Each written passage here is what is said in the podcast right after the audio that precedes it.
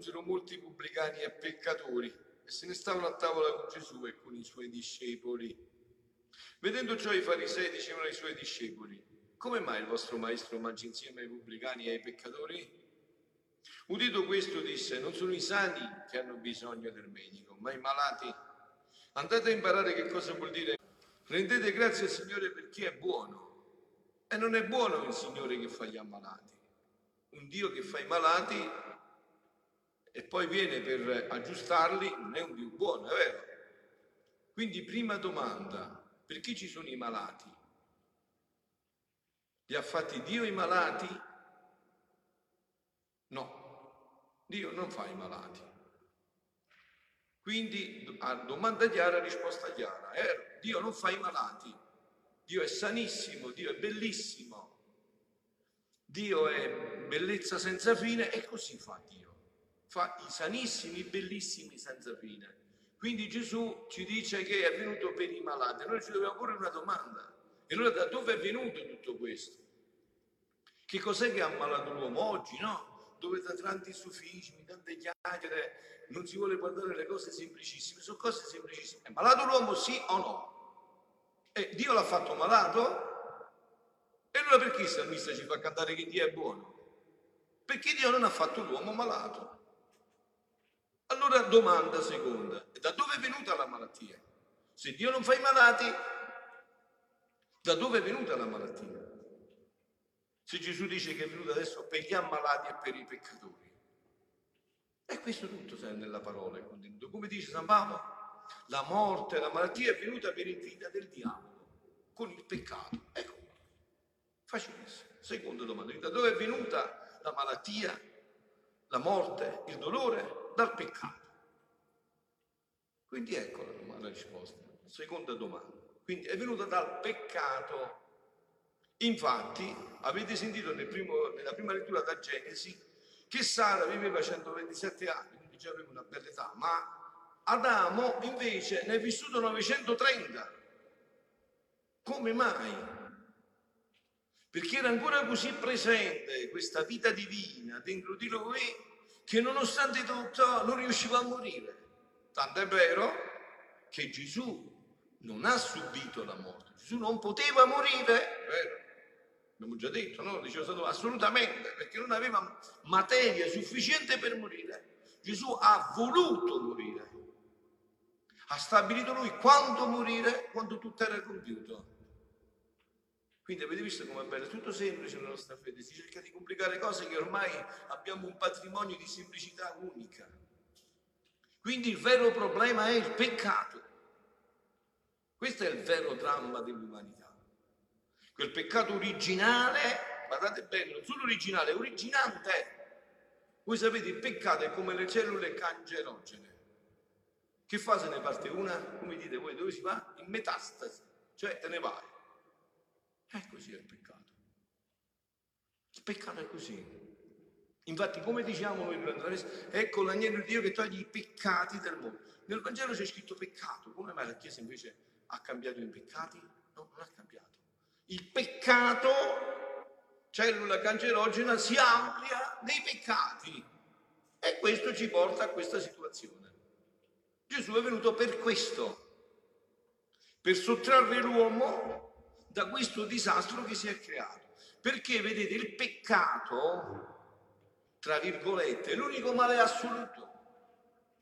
Qua tutto è relativo, qua tutto c'è e può non esserci più. Vedi questo foglio di carta? C'è, se io lo metto qua adesso, lo brucio, diventa cenere, se la porta il vento e non c'è più. E così anch'io, vedi come sto parlando col tono di voce forte, basta un piccolo invertino e non ci sono più. Il mio corpo si decompone tutto c'è. Invece il peccato diventa un male assoluto se tu non ti sottrai. Cioè fa male a qua e farà molto più male a là. Te lo porterai dietro quindi questo è il punto fondamentale. Ecco che cosa sta dicendo Gesù. Ma Gesù, quindi quando parlava di questo e diceva sono venuto per gli ammalati, che vedeva Gesù che era Dio?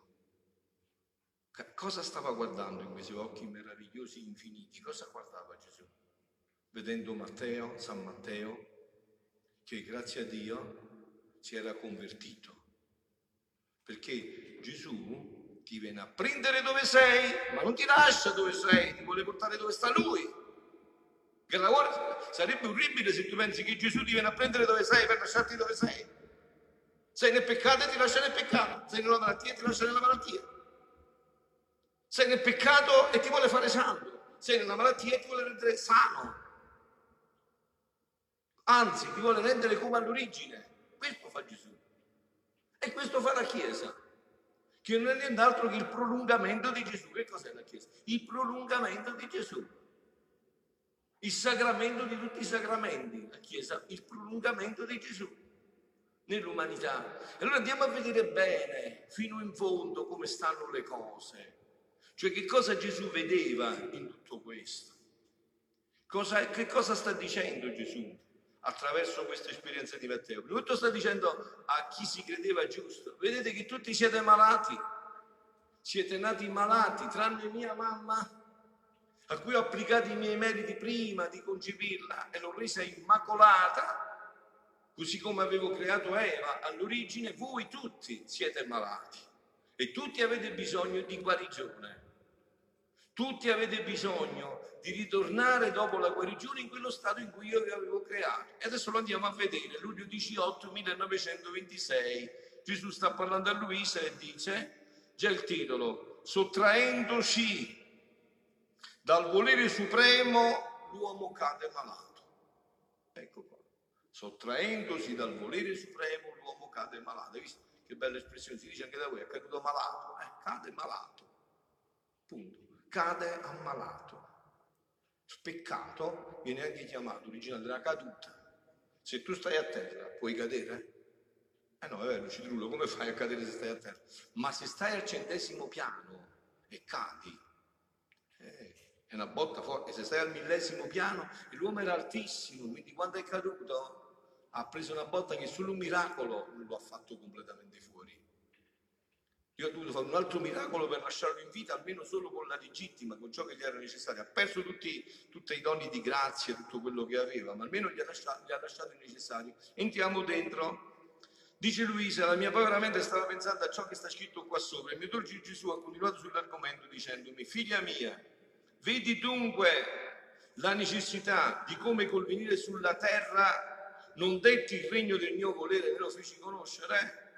Cioè Gesù sta spiegando a Luisa perché, appena venuto sulla terra duemila anni fa, non ha potuto dare questo regno né tantomeno farlo conoscere.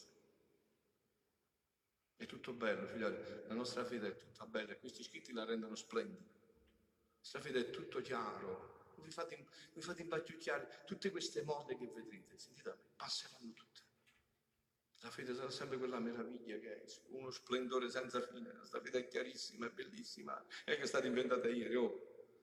Poi sul 2000 anni ho venuto padri della Chiesa, dottori che hanno fatto tre mondo, dottori, padri, capolosanti, hanno fatto cose fini mondo, insomma hanno sondato tutto, la parola, tutto, no? Quindi state tranquilli che le mode passeranno e quello che è eterno resterà. Tutte le mode passeranno e quello che è eterno resterà. Figlia mia, vedi dunque la necessità di come tu venire della terra, non retti il degno, il regno del monete, lo feci conoscere. Volli far prova novella alla creatura Volli dare le cose minori di quelle che li detti nella creazione.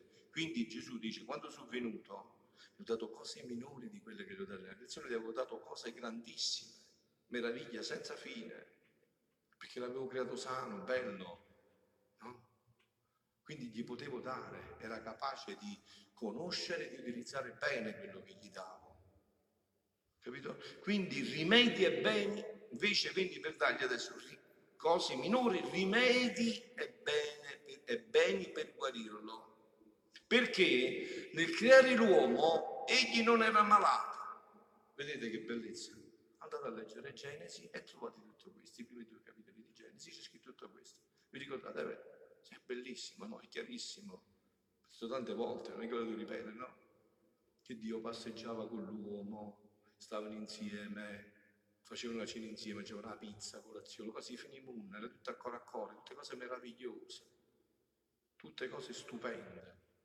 Tutte cose meravigliose, un'intimità. Che cosa vuol dire quella? Passeggiavano insieme sulla prima, un'intimità meravigliosa, no? Tu chi passeggi insieme? Questo, quando c'è un'intimità, un cuore a cuore, un cuore a cuore, no? Passeggi con la fidanzata, col fidanzato, col marito, con la moglie. No? È, quindi l'uomo, perché nel credere l'uomo non era malato, ma sano e santo.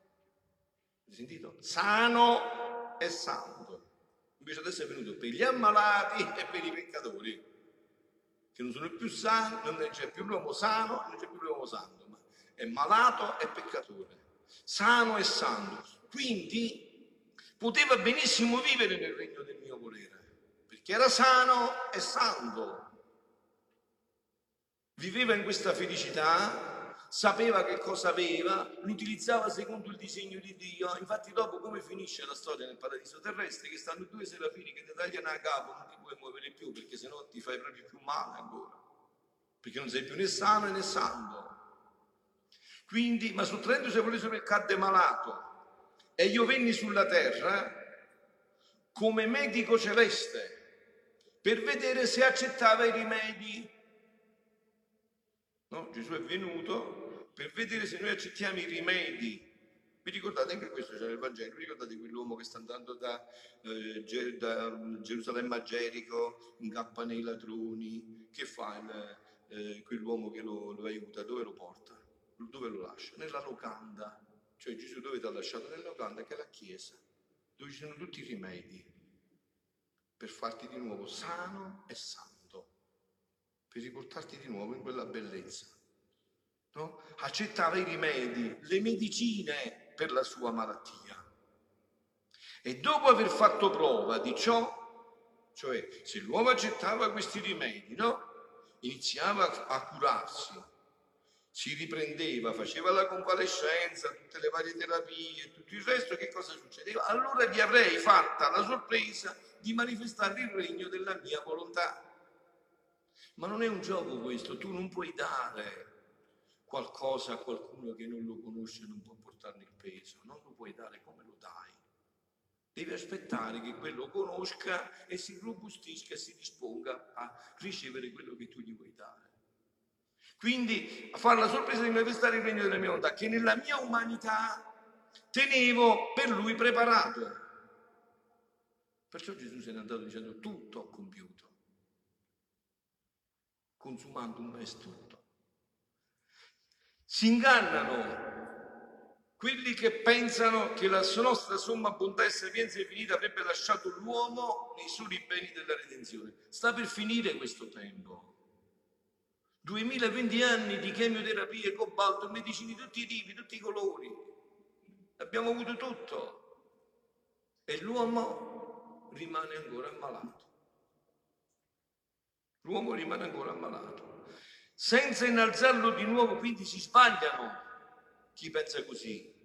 Io lo innalzerò di nuovo allo stato primiero da noi creato. Cioè questo sapete che cos'è? È riportare l'uomo a quella origine, originale idea di Dio. Dio deve riportarci là. Non c'è niente da fare, dice Gesù in un altro brano, è un gioco d'azzardo. Voi giocavate a carte, io sì, quando non ero convertito, giocavo a carte. No?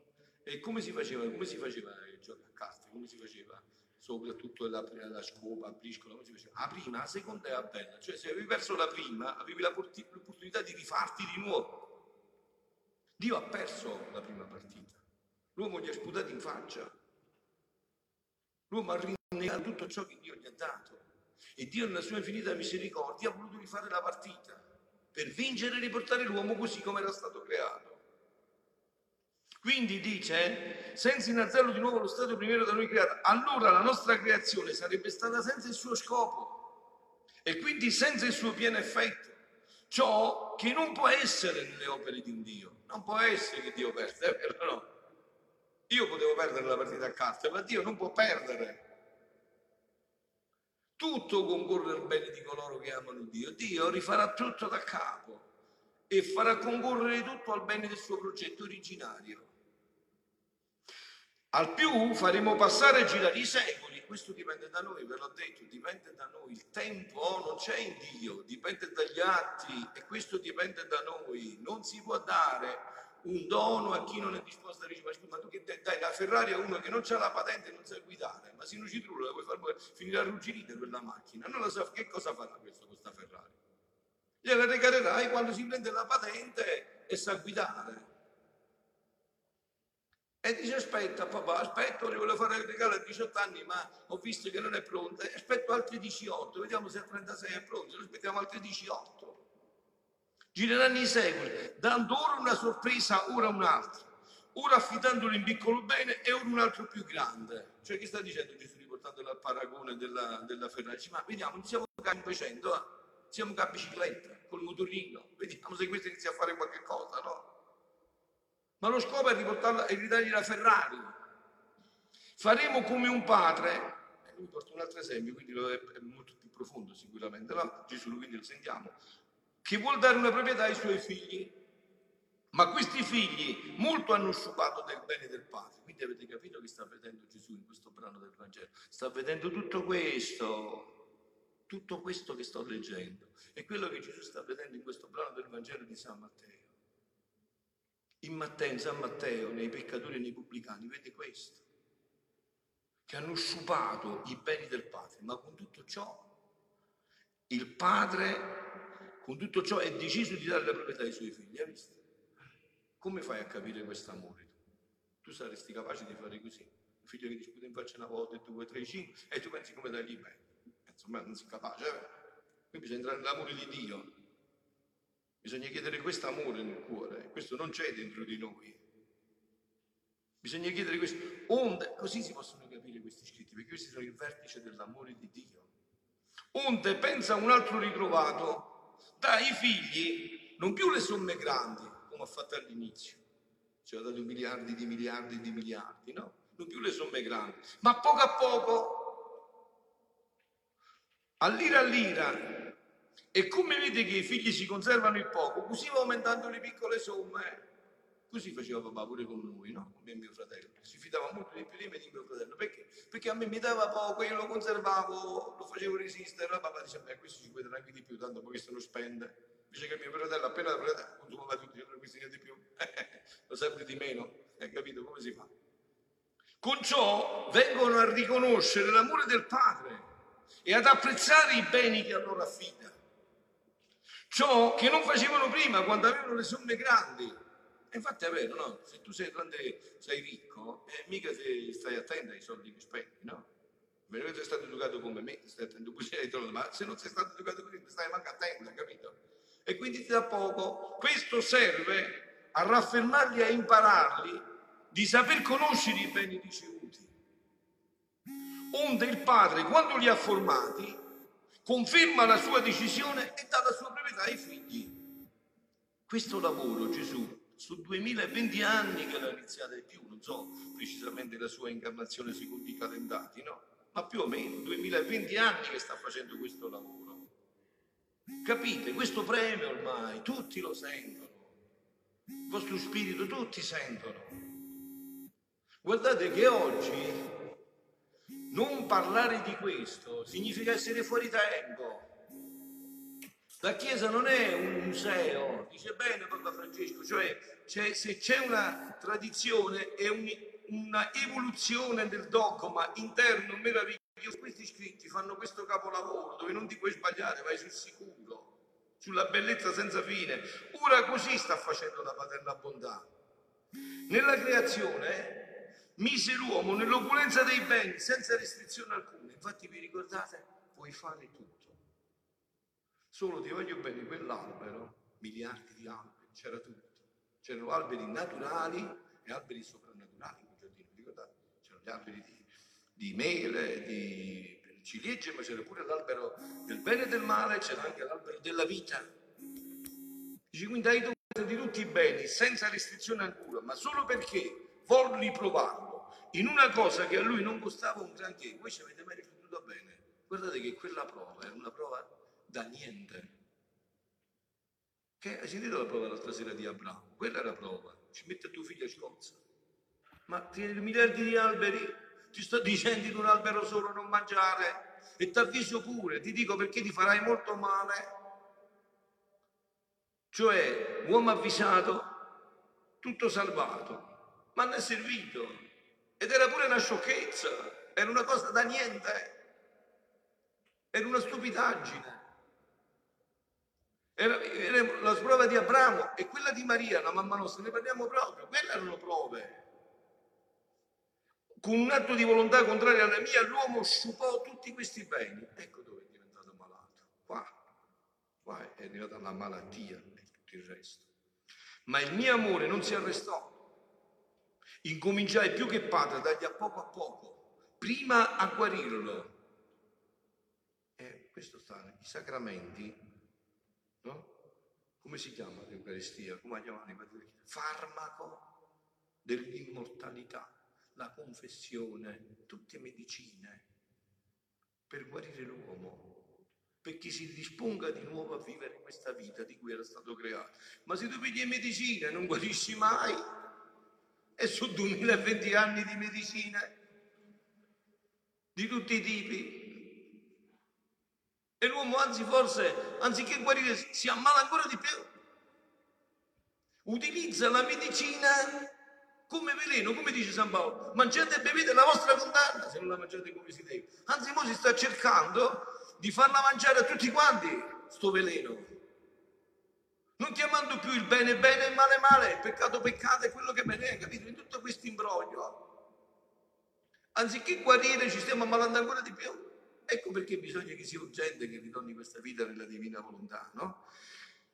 Ma quindi dice, ora, eh, ma il mio amore non si arrestò, incominciai a dargli a poco a poco, prima a guarirlo, con il poco molte volte si usa più attenzione di quando si posseggono cose grandi, perché se si possiede proprietà grandi e si sciupa, c'è sempre da dove prendere, ma se si sciupa il poco, si resta digiuno. Ma la decisione di dare il regno della mia volontà sulla terra l'uomo non l'ho cambiata. Eh, questo io non lo, io non lo capisco bene, sincero, sono sincero, eh. Per capire questo amore bisogna chiederlo a lui. Perché insomma io a un certo punto avrei pure detto, voluto la bicicletta e pedale, dai, che vuoi fare? Sto dicendo tutte le lingue. Con la bicicletta si pedala, invece no, non l'ho cambiata. L'uomo cambia, ma Dio non si cambia. Voi fatemi un esame di coscienza serio come lo fate vedete se sapete amare così. Vedete, vedete un po'. Ora, la cosa è più facile adesso. Sta parlando di 1926, sono passati 100 anni. E poi questi 100, gli ultimi è come se fosse ogni anno 50. Io certe volte, io sono del 1958, certe volte, guardandomi attorno, mi sembra che sono venuto da un altro pianeta. Dico, ma chi sono i pianeti dove io sono? È un altro pianeta. A un certo punto della mia vita mi hanno buttato in un altro pianeta. Tutto si è velocizzato, tutto è, è diventato cose di finimondo. Voi non ci fate caso, chi più di voi è più giovane, ma io vi dico, mi sembra di essere da un altro pianeta. Da un altro pianeta. Ora la cosa è più facile perché i beni della redenzione hanno fatto la via, hanno fatto conoscere molte sorprese del mio amore per l'uomo come l'ho amato, non solo col fiat, ma con dargli la mia propria vita. Sebbene il mio fiat mi costa di più della mia umanità, perché il fiat è divino, immenso ed eterno. La mia umanità è umana e limitata nel tempo e il suo principio. Ma la mente umana, non conoscendo a fondo che significa il fiat, il suo valore, la sua potenza e ciò che si può fare, gli uomini si fanno più vincere da tutto ciò che io, da tutto ciò che fui e patii, venendo a redimerli, senza sapere che sotto le mie pene e la mia morte c'era nascosto il mio fiat che dava vita alle mie pene. Ora, e concludiamo, perché questo sta vedendo Gesù in questo brano, avete capito? C'è dietro tutto questo che poi avrebbe detto a Luisa. Ora, se avessi voluto manifestare il regno della mia volontà, tanto quando venni sulla terra, quando prima che i beni della redenzione fossero conosciuti e in gran parte posseduti dalle creature, i miei più grandi santi sarebbero spaventati. Tutti avrebbero pensato e detto, ma come? Adamo innocente e santo non seppe vivere né perseverò in questo regno di luce interminabile di santità divina. E come lo possiamo fare noi? E tu per prima, dice lui, sai quante volte non ti sei spaventata? E tremando innanzi ai beni immensi e alla santità della divina volontà del regno del Fiat Supremo volevi ritirarti dicendomi Gesù, pensaci a qualche altra creatura, io sono incapace. Non ti spaventò tanto il patire, anzi, molte volte mi hai pregato incitandomi che ti facessi patire. E perciò la mia più che paterna bontà ha fatto come una seconda mia mamma, che la nascosi, le nascosi il concepimento nel suo seno. Prima la preparai, la formai per non farla spaventare. Quando giunse il tempo opportuno, nell'atto proprio in cui io dovevo essere concepito, allora glielo feci sapere per mezzo dell'angelo. E sebbene a primo aspetto tremò e si conturbò, ma subito si rasserenò perché era abituata a vivere insieme col suo Dio in mezzo alla sua luce e dinanzi alla sua santità. Così ho fatto con te, dice a Luisa, così sta facendo adesso con noi. Cioè, dopo duemila anni ci sta dicendo adesso è arrivato il tempo e non potete essere sempre neonati nella fede e non potete essere sempre così appappoluti nella fede e non potete essere così, deve essere una fede matura. Dovete saper rendere conto di quello che vivete, delle scelte che avete fatto. Non può esserci più una cosa fatta per tradizione, tanto per fare. Non è più il tempo delle, delle cose, delle favolette dei bambini. Non è più il tempo di questo, no? Per tanti anni ed anni ti nascosi che volevo formare in te questo regno supremo. Ti preparai e formai e mi chiusi in te, nel fondo dell'anima tua per formarlo. E quando il tutto fu fatto ti manifestai il segreto, ti parlai della tua missione speciale e, tu, eh, e, dopo tu ti sei rassegnato, adesso devo concludere, quindi e, e, io, amor mio, eppure i miei timori non sono di tutti cessati, delle volte mi spavento tanto che temo di fare come un secondo Adamo e Gesù, figlia mia, non temere. Questo lo sta dicendo anche a noi adesso. Tu hai, hai per aiuto, tu hai più aiuto che non aveva Adamo. Noi abbiamo più aiuto di quello che aveva Adamo. Adamo non aveva mai visto il male. Capito? Noi invece sappiamo che il male fa male o fa bene. Vi fa bene a voi il male. Sappiamo che il male fa male. E come che lo sappiamo? L'abbiamo dato sulla nostra ciccia. Hai l'aiuto, non solo, ma poi sentite, hai l'aiuto di un Dio umanato. Adamo non aveva Dio fatto uomo, è vero? Ce l'aveva. Noi invece abbiamo Dio umanato, Dio fatto uomo e tutte le opere di questo Dio e tutte le sue pene per difesa e per il suo sostegno. Ogni volta se noi, se noi scoprissimo fino in fondo questo quando diciamo il diavolo si avvicina, se diciamo, io ho per difesa il sangue di Gesù. Siamo, ma sai che corsa piglia? Come un fulmine se ne scappa. C'ho il sangue di Gesù. Questo è il prezzo della mia vita. Così sono stato pagato da questo sangue per il suo sostegno, per il suo corteggio, ciò che non teneva lui. Perché dunque vuoi temere? Poi altre volte gli dici tu hai una mamma onnipotente per grazia. Piuttosto sii attenta alla santità che si conviene per vivere in questo regno celeste, alla tua felicità e fortuna che vivendo in essa in esso ti basta uno sguardo, sentire una sola parola per comprendere i suoi beni, mentre coloro che stanno fuori si può dire che non capiscono, che capiscono solo che esiste il regno della divinità, ma ciò che sta dentro, chi ci vuole per farlo comprendere, appena l'alfabeto della mia volontà possono capire. Siano lodati Gesù e Maria.